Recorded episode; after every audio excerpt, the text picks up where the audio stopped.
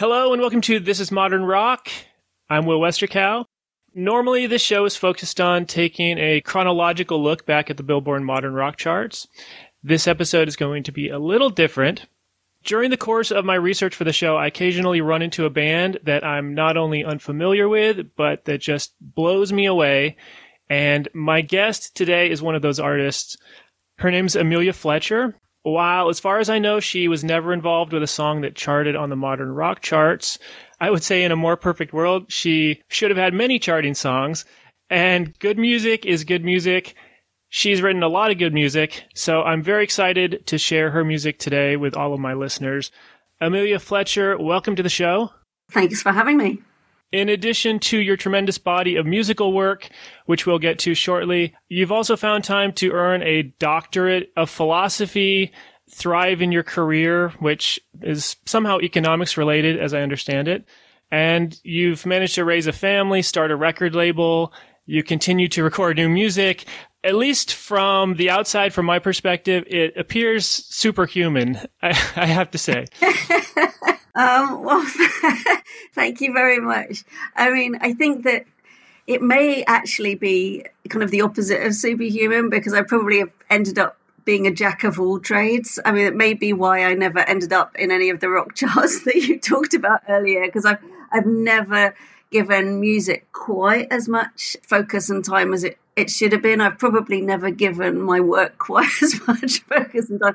So I do all of them and it is exhausting and they all go pretty well. But yeah, I maybe sometimes spread myself a little thinly. I guess what I definitely don't ever do is really get to relax or watch TV or normal things like that. Sure.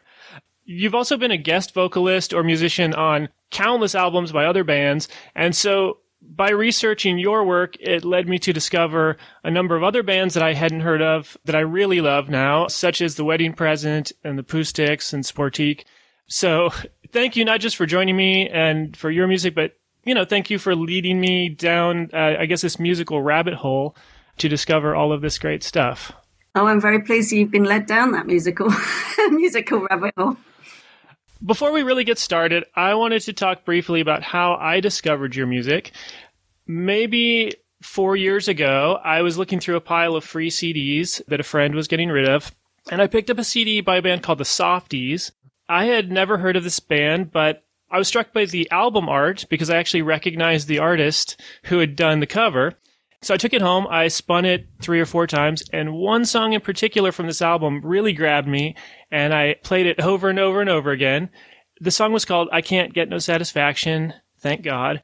And when I looked at the liner notes, I discovered it was the only song on the album that was not written by the Softies. It was actually credited to somebody named Talulah Gosh, who I, I did, not know what that was. I didn't know who that person was. So I went online to see who Talulah Gosh was, and I discovered this was not a person, but a band.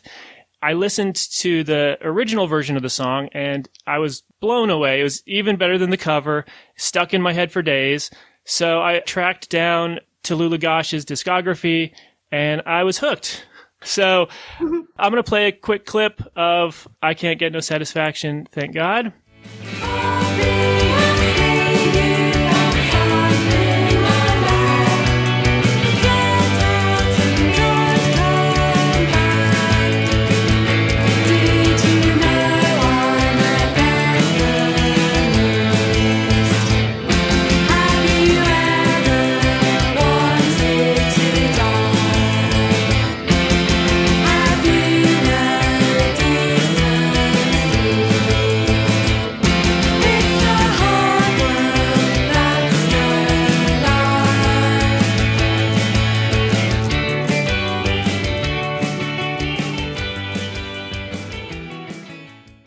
Talulah Gosh were Amelia Fletcher, Elizabeth Price, Matthew Fletcher, Peter Momtchiloff, and Rob Pursey, your husband, was a founding member but was shortly replaced by Chris Scott. That's right. Okay. This was not actually your first band. I, I read that you were in a band before Talulah Gosh called yeah. the Splatter Babies. Is that right? Yes, but that really was just a school band. It wasn't very good at all. I mean, it was great for learning and getting experience of being in a band, but I don't think anyone would have liked to hear us very much. So Talulah Gosh was my first kind of proper band where I was doing something which I genuinely thought people should hear, and fortunately, people did seem to want to hear it. Talulah Gosh, I don't know if I call it punk music, but it definitely wouldn't exist without punk. And so much punk music is so very masculine and macho and from a male perspective. So hearing this music, it was like the other part of this conversation to me, if that makes any sense. It totally does. And I think it's really gratifying to hear, actually, because I think that was really what the band was about, in that we were very inspired by punk rock, but we were very determined that we wanted to also be a girl band. And actually, there were kind of obviously female bands in punk rock, but they were quite cool and quite strong. They weren't kind of girly. And we kind of wanted to bring out that side of things. We were huge 60s girl group fans. And so writing kind of pop songs, like in fact the Ramones were as well. So I mean, we probably got that a little bit from the Ramones, may have even discovered 60s girl groups through the Ramones. But we definitely wanted to bring over that female side, and the songs are very much from the female perspective for the most part. And it was also a band with five members who all wanted to do slightly different things. And I think it's interesting that you think we sounded like nothing else because that's probably because all of us wanted to be in different bands. So, uh, you know, our, our, drummer basically wanted to be the Ramones. I wanted to be 60s girl group. Our guitarist wanted to be Duane Eddy, I think. and our bassist actually wanted to be in some kind of kraut rock band, I think. So it was, it was just a funny old mix we didn't really know what we were doing. We didn't really know how to play that well. And I think the combination of all those factors somehow created something actually quite interesting. Yeah. I've read a number of early descriptions and reviews, and they throw the word shambolic around a lot. Which, you know, maybe on like the first couple singles, it sounds that way, but very quickly, it seems like the band learned how to play their instruments. But there is this streak of misogyny running through a lot of the reviews that I read that maybe in hindsight almost seems comical, but some of them are just straight up mean, like yeah. really awful. And I was wondering if you could talk about that a little bit. I know that there were certainly fans who really gravitated towards your band, but also it seems like for whatever reason, having young women singing and doing cutesy songs and singing about boyfriends and crushes, it upset a lot of men. Absolutely. I mean, you're totally right. What it was a, a, strange thing because we were discovered somehow very, very quickly. Literally, you know, our first gig, there was a journalist at, and then he came to a couple more gigs, and then basically put us on page three of the NME, which at that point was, you know, a pretty huge thing. So we got popular, got a record label all very, very, very quickly. And when we genuinely didn't really know how to play, and as you say, we we did learn quite quickly, and, and we were also lucky with you know having producers that were very understanding and supportive in terms of trying to make the records sound as good as they possibly could have. Initially, there was a huge amount of positive reviews of us. And I think what that did is immediately created the potential for a backlash because it meant that we'd been blown up to be something quite big, which we weren't ready for. We were doing gigs where we were kind of forgetting half the songs halfway through and having to go back and start again. And I think that, you know, some people found that very charming. I kind of hoped that people found it charming. But some people were like, well, you know, this isn't what rock and roll should be like. Rock and roll is men. Rock and roll is thrusting. Rock and roll knows what it's doing. Rock and roll can play its instrument properly. Rock and roll has plowed a furrow for many years, really you know, mastering its technique and its skills. And here these kind of silly little girls come along and they, they think they can they can do it when they can't even remember how to get to the end of their song. So I can see why people were annoyed by us. I think that part of that annoyance was because we'd been built up so much. But I think also part of it was at that time, the music press in the UK was extraordinarily male based, macho, and basically sexist. There were very few women working in the music press at all, and those that were they had to become very macho to kind of succeed.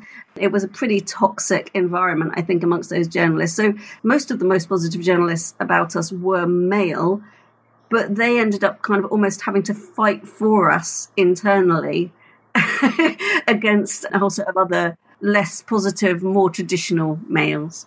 Well, let's go ahead and play one more song from Talulah Gosh. Do you have any thoughts on what we should listen to? I mean, Talulah Gosh by Talulah Gosh is probably one of the most popular ones. I think what's unique about that one is very, very rare to have songs that just completely change speed um, in the middle. And in the today's world, with kind of everyone playing along to click tracks, it would never, it would never happen. But uh, when I don't think we even really quite realised it was happening, we just thought, you know, this is how songs work. So I'm quite pleased with how eccentric it is. Yeah, good choice. Let's go ahead and hear it. Here is Talulah Gosh by Talulah Gosh.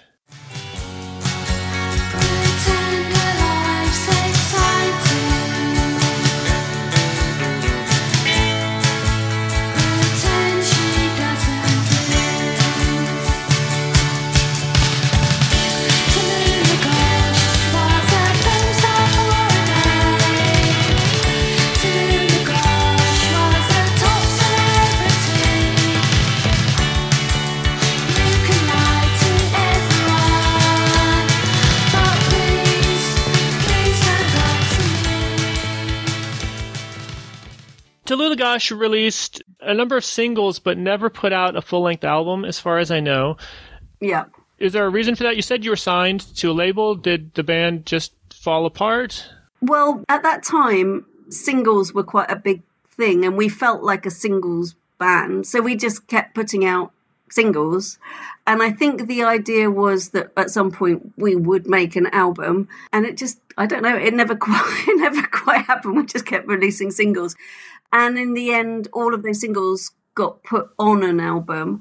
But the reason that we stopped, one was that in the UK, it was 1988, and dance music suddenly became hugely popular, um, house music, and suddenly no one really wanted to listen to indie music anymore. And I felt, you know, why would we be ploughing this furrow?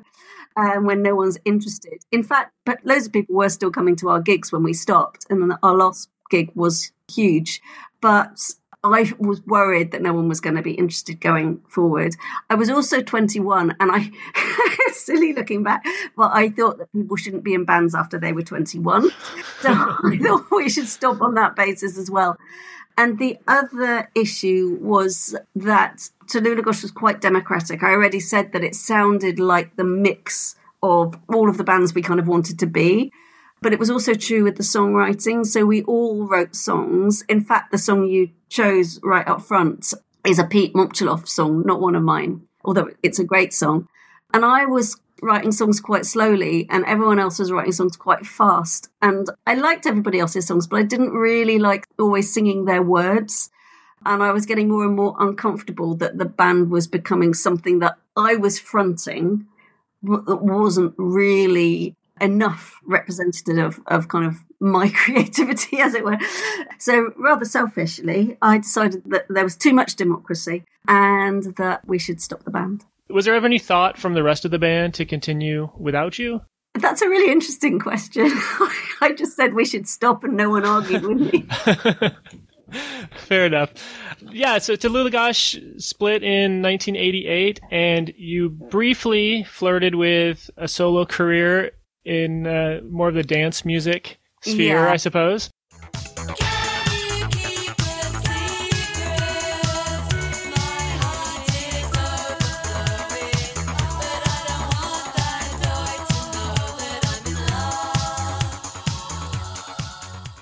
I just finished at university and I was thinking, what do I do next? Am I going to try and actually be a pop star? Okay, this is the way everybody's being a pop star right now. I'll have a go. My grandpa had died and left me £1,500. And I thought, okay, I'll use that to record these couple of songs properly in a proper studio. And I did it and I was really excited about the results and then sent it off to a load of labels. And mostly got no response. One label responded and said, "Yeah, this has potential. Maybe when you've recorded it properly, we'll we'll be interested." And I was like, that was my last money in the world. Ouch. so then I thought, okay, I clearly don't really understand how to make dance music. My true love is indie pop. All the music, all my records were indie. All the bands I'd ever seen were indie. That's kind of what I knew and understood. So I thought, look, even if no one's going to like it, I'm going to go back and um, do the music that I really love. Well, good. I'm I'm glad you did. In 1989, you formed a new band called Heavenly, and it's largely the same lineup as Talulah Gosh, but I assume this time when you put it together, you, you said, I'm the boss. Is that? That's correct, yes. yeah, so uh, Heavenly was uh, yeah, a bit of a dictatorship. Before we started, Pete and Rob started their own band called the Umbrella Birds with a completely different singer.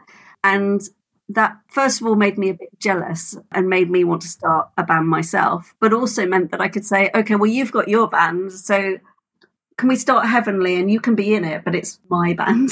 yeah. So I have to say the dictatorship that was Heavenly did weaken, crumble somewhat over the years. And by the end, there was even a degree of others contributing songs and, and contributing lyrics. So it wasn't really a dictatorship.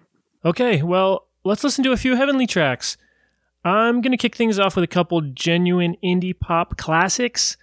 First, we're going to hear Heavenly's second single, which was released in 1990 and predates their first full length album, Heavenly vs. Satan. The song is called Our Love is Heavenly.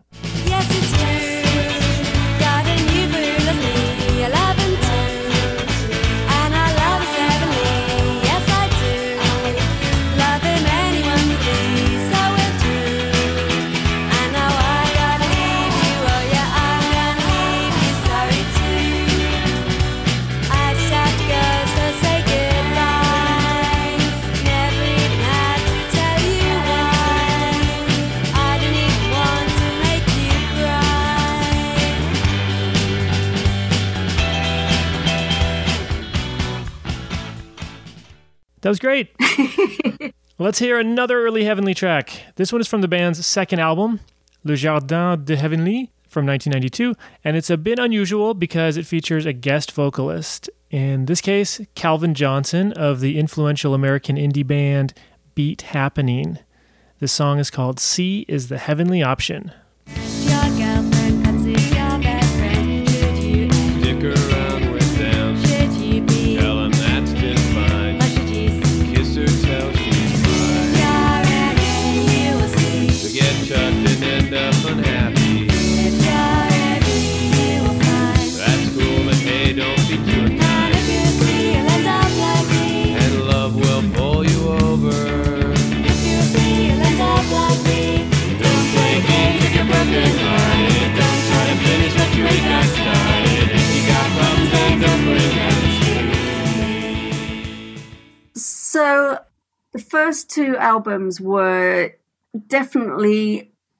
very different to what came afterwards in that they were still a bit like Talulah Gosh, trying to very much kind of tell stories of boy girl love type, you know, classic pop they were meant to be fun. Um, they were meant to be lightweight and, like Talulah Gosh was, inspired by 60s girl groups, but with a little bit of extra darkness added. And then Heavenly released an EP called P-U-N-K Girl or Atta Girl, depending on where you live. And the music on that EP is different. Yeah, yeah. It's almost shocking. It's like you leveled up as a songwriter. Not that they were not great songs before, but it's like when the Beatles discovered they could sing about things other than girlfriends. And suddenly the, the topics are more serious and heavy and varied. It almost feels like it's out of nowhere. Where did this come from? It's interesting that it sounds like it came out of nowhere. In fact, what was happening is it was all very, very influenced by being on K Records, which is a record label based in Olympia, Washington, actually. So in the UK, we were on Sarah Records, uh, which is a very indie pop label. But K in America was indie pop, but it was also had a bit more of a punk aesthetic. And Calvin and Candice at K were very invested in this whole music scene in Olympia, Washington. And we used to go over there once a year pretty much to tour the West Coast. And so we got to know a lot of people over there. And one summer when we were there, everyone was basically talking about this thing called Riot Grrrl. And we'd not heard of it in the, UK at all. And it had just literally pretty much been invented in Olympia, Washington. The actual term comes from a, the fanzine Girl Germs, which was put together by Allison Wolfe and Molly Neuman from a band called Bratmobile. They were from Olympia, Washington, and they were playing a lot at that time. And so we got to meet them and we got to understand why they'd created Riot Grrrl, what they were so angry about. And it was a really big moment for I think particularly me and Cathy, who was in the band by that point as well, because I think we had been feminist all the time in that we had been very determined to do what we wanted to do and we decided not to let ourselves get too upset when misogynist music journalists wrote horrible things about us. But we hadn't really thought of ourselves as that word feminist because at that time it felt like a very 70s thing. Like it felt like that feminism was a thing that old people it sounds really weird to say this now, but older people than us were into.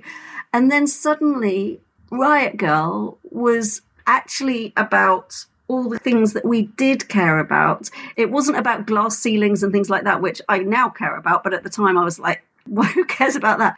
But it was about date rape. It was about girls not being able to see things at gigs. And it was about misogynist music journalists. I mean, it was all those sorts of things. So it was about the stuff that we really cared about. And suddenly we were like, okay, we're so pleased that people are saying this stuff and saying it in a really articulate way. But we also kind of thought, well, we don't want to become just a, a shouty riot grrrl band because there's there's quite a few of those and they're really brilliant but you know it would seem kind of wrong for us to suddenly do that. But we want to capture some of these kind of exciting and important ideas that they are singing about in our music too. And so what we did is essentially we took a lot of the thinking from them. We played with Bikini Kill, we played with Bratmobile a lot. We played with Huggy Bear in the UK, which was kind of the first big UK Riot grrrl band. And we toughened up our music, but we didn't really go all the way to being, you know, how a lot of the other Riot Grrrl bands sounded. And I, again, I think the result was really interesting because we ended up again being between two stools, but somehow that made something quite good.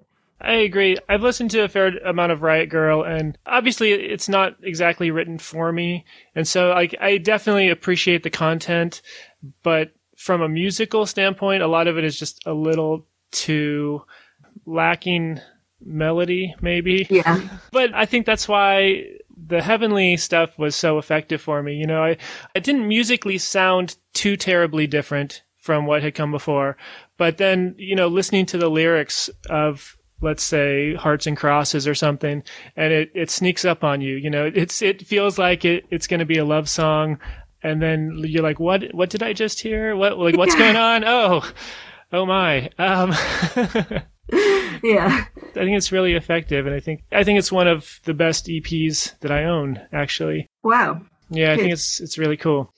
So let's play a song. Is there a song from? Oh gosh, I really like all of those songs. Hearts and Crosses was not one of the A sides, but I do really really like it. So maybe that one. Yeah. Okay. Great. Let's hear Hearts and Crosses.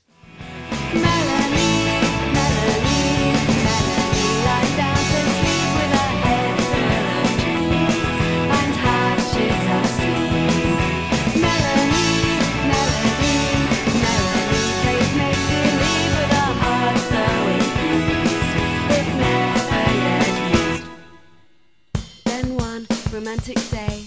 He took her hand and led her away. He pushed her down, removed her clothes, then put his body close than close. He held her mouth when she tried to scream. It was all so different from in her dreams. He never smiled, he never whispered. He bit her hard, but never kissed her. after that, Heavenly put out a couple more albums. The next one was The Decline and Fall of Heavenly. I'm curious about the title. I like all of your work, but for me, uh, not to be rude, but this is maybe my least favorite of, of the catalog. Was the title, was there something going on in the band? Was it supposed to be tongue in cheek? No, I mean all our titles were kind of silly. Um, I don't quite know why we always did silly titles, from Heavenly versus Satan to even the Talulah Gosh album was called Rock Legends Volume sixty nine. you know, it was. We just always did that. So I don't think the Decline and Fall was meant to be that the album was a, was a great decline and fall. I talked about us being between two stools, but I think on that one we were not quite sure where we were going. So the songs are angrier, they're darker, and the music is as well. But the final album, we've kind of got it really together. That one, I think there's some really great songs on there, actually. But I agree, it's maybe not the best. But you're right. Moving on to Operation Heavenly, the final Heavenly album, I think it is a return to form. But it's different, definitely different than the early stuff. It sounds more polished or poppy or produced somehow. And this is 1996. I feel like I can hear some influence from Britpop seeping yeah. into the music. Was that intentional? I think it was. It, that's kind of, I guess, what we were listening to at that point and what everyone in the UK was into. I like the album because I think it is a funny combination of the heavenly that was always there and Britpop but then it also still has some of that Riot Grrrl inspiration in there. So it's I think it's a nice amalgamation, and I think that one actually does work. Let's listen to one more Heavenly track. This one's from their final album, 1996's Operation Heavenly, and it's called Trophy Girlfriend. Granny dress, bleached hair, always her underwear.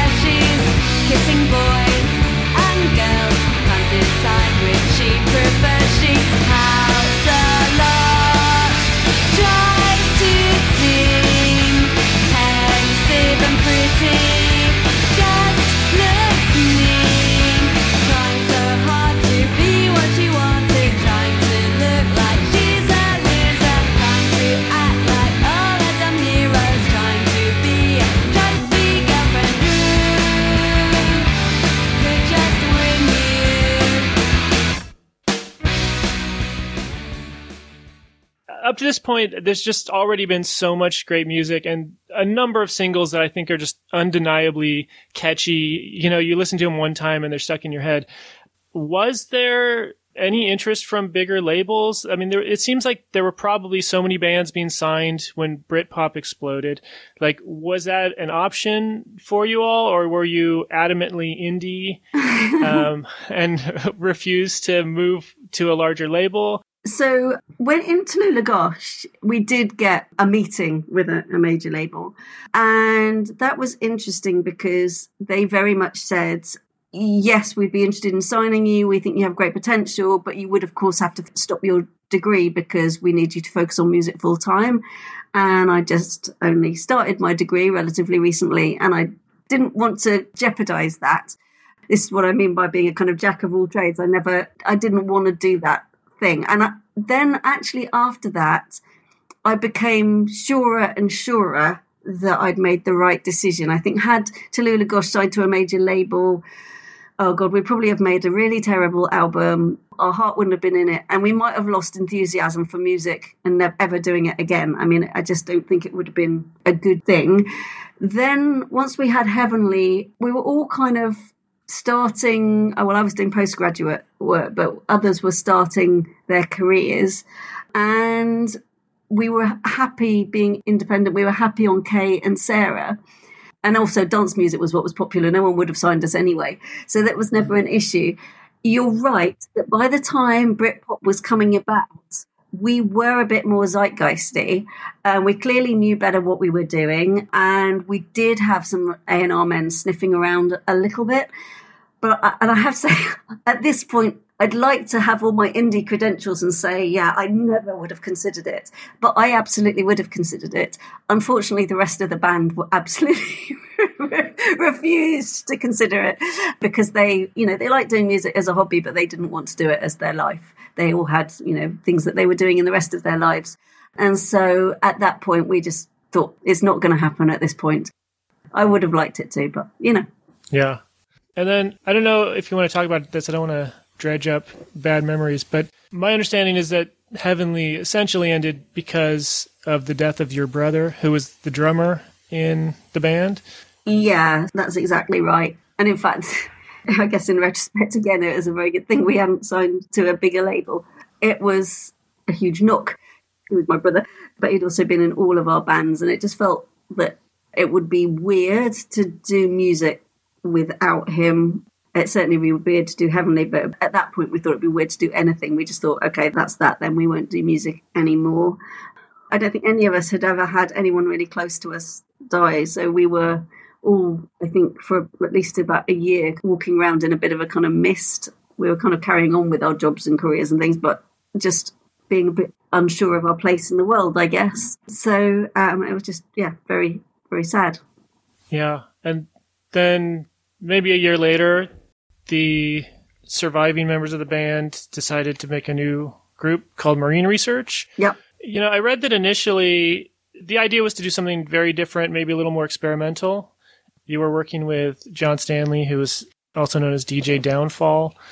yes. Yeah. So Marine Research put out one album called Sounds from the Gulf Stream in 1999. Yeah, so originally, as you said, it was meant to be kind of more electronic. We were thinking that would be a really interesting way to go, and not to have a drummer would be a really good thing because obviously we didn't want to kind of replace Matthew.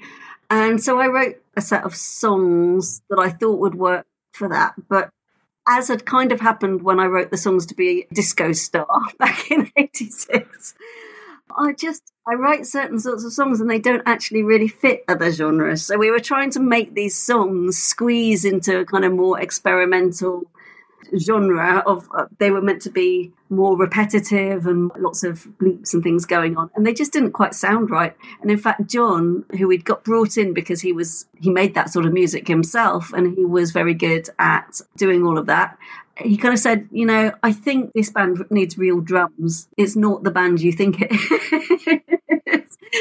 and we said, oh, and we thought he was trying to leave basically because he was saying he didn't want to do the programming.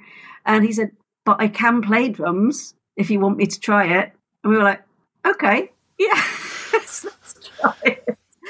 So yeah, we made the album, and I think it is an interesting album in that. I mean, I think there's some really, really good songs myself, and I think that it is a little bit more experimental than we've been before, but yeah, clearly not as experimental as as originally intended. Yeah, well, let's listen to Queen Bee. Here's Queen Bee from Marine Research.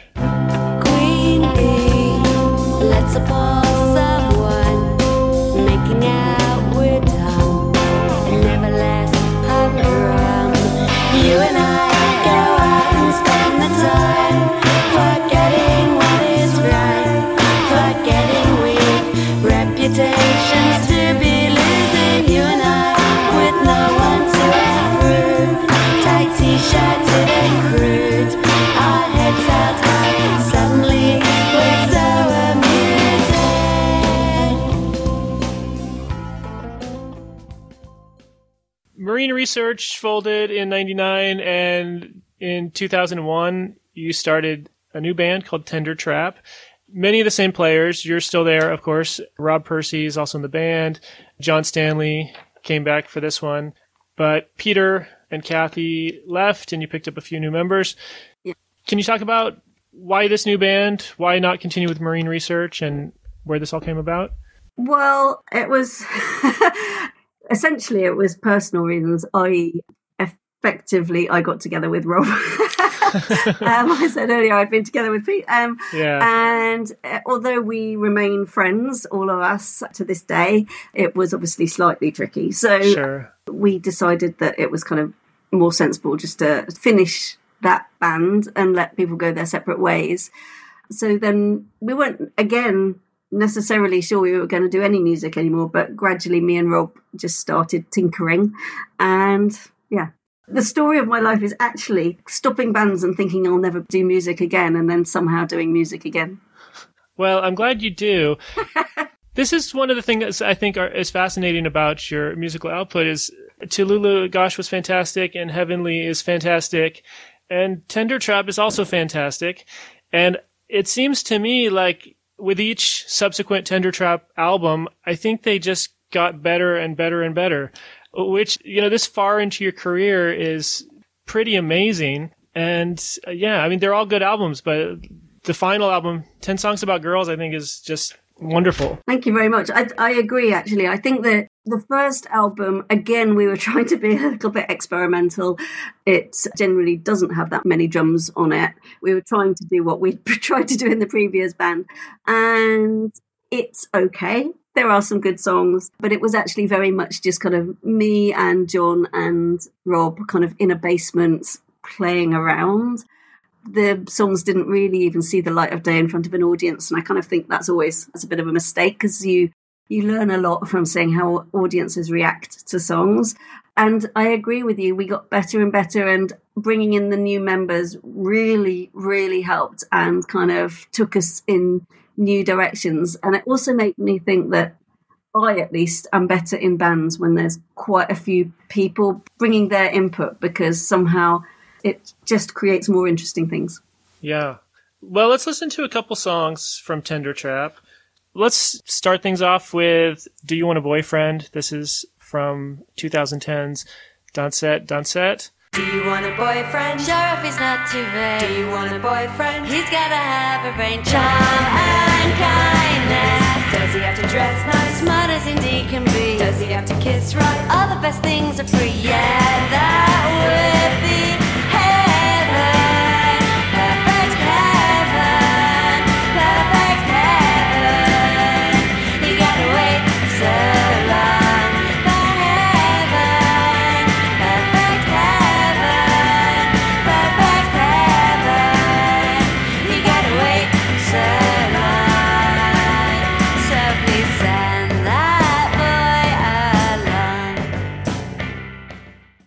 Yeah, that one is just a lot of fun.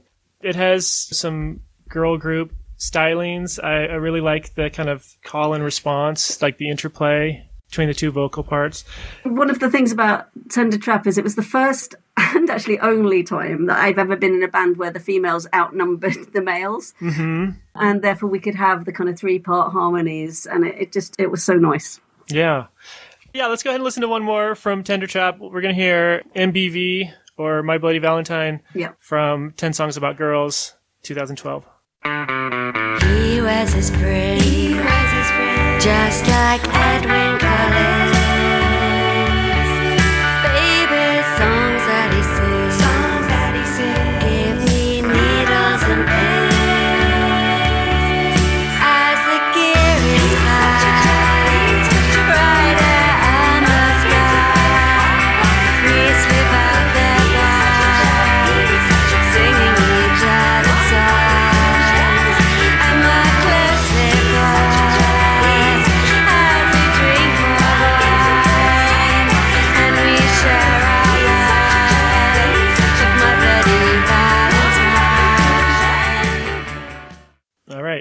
Tender Trap never officially split up, but are on a uh, possibly permanent hiatus. Is that more or less correct? Yeah, we didn't split up. What happened was me and Rob decided to move to the countryside with our kids and actually with my mother as well. And it just wasn't really feasible to carry on doing the band because the, the rest of the band were in London. So again, we thought we'd stop doing music altogether, but we thought, well, if we ever have a band again, it may as well be with this set of people. But of course, what has happened over time is people's lives go different ways. So John now lives up north. Uh, Katrina actually lives in Scotland, and Emily has had a baby, and therefore probably is not particularly interested in doing music at the moment either. So yeah, I think officially we are still on hiatus, but I don't think anyone's clamoring for us to get back together. Well, I am.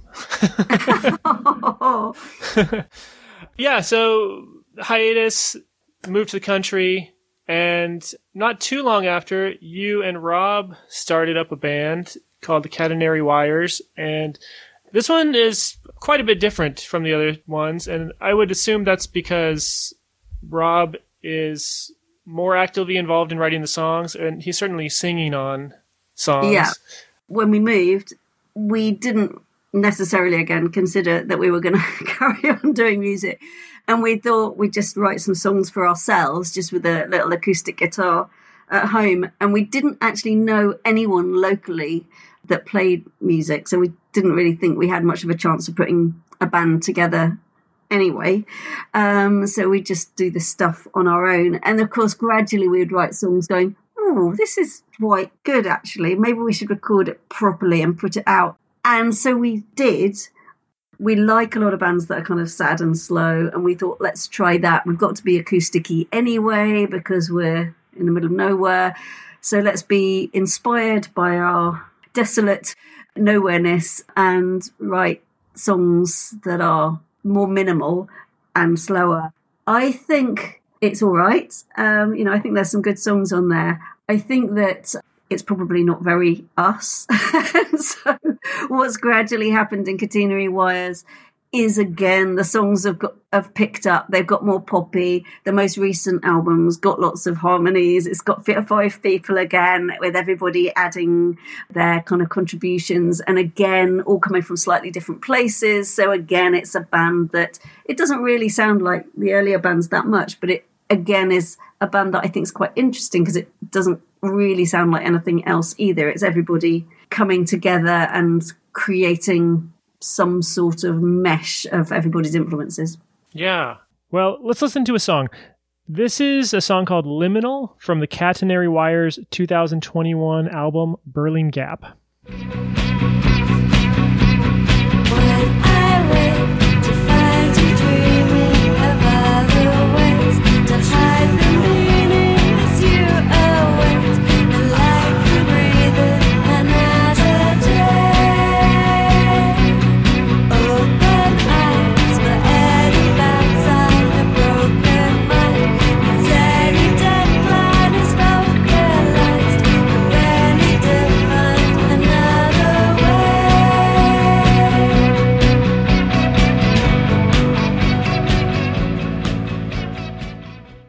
Fantastic. And this is still an active band, is that correct? It is an active band, yes. Okay. Yes, with the most most recent album released in 2021. Yeah. And you've been very busy because not only do you have that band, but you also, with your husband Rob, have started your own record label. Yeah. called Skep Wax. That's right. Yeah. Yeah.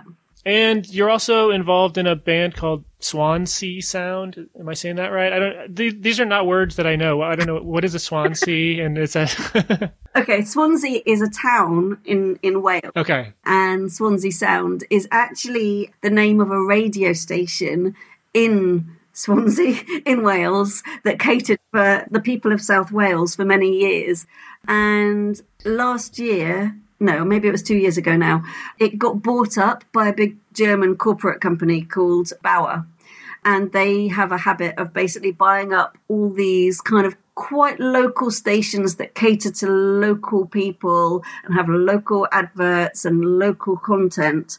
And they buy them up and then they just feed in their kind of standardized content from the center. So it's now changed from being called Swansea Sound to being called greatest hits radio um, South Wales, and we decided therefore we would we would take the name since they discarded it and and make a band out of it. Well, fantastic. I listened to some of that and it's really fun. I like the sound. Yeah, that's got Hugh from the Pooh-Sticks. So mm-hmm. going right back to when I sang in the Pooh-Sticks in the 80s, I stayed friends with Hugh um, and we thought he would be the perfect singer for that that band. So he is he is he is the singer, despite the fact that he does live in Swansea, which is a very long way from where we live. Yeah. Well, let's listen to one last song. Swansea Sound, in fact, has a new album coming out this September called 20th Century. So we're going to listen to the first single off the album. It's a duet between Hugh and Amelia called Keep Your Head On. Maybe we're living there already. My sense of the future's unsteady.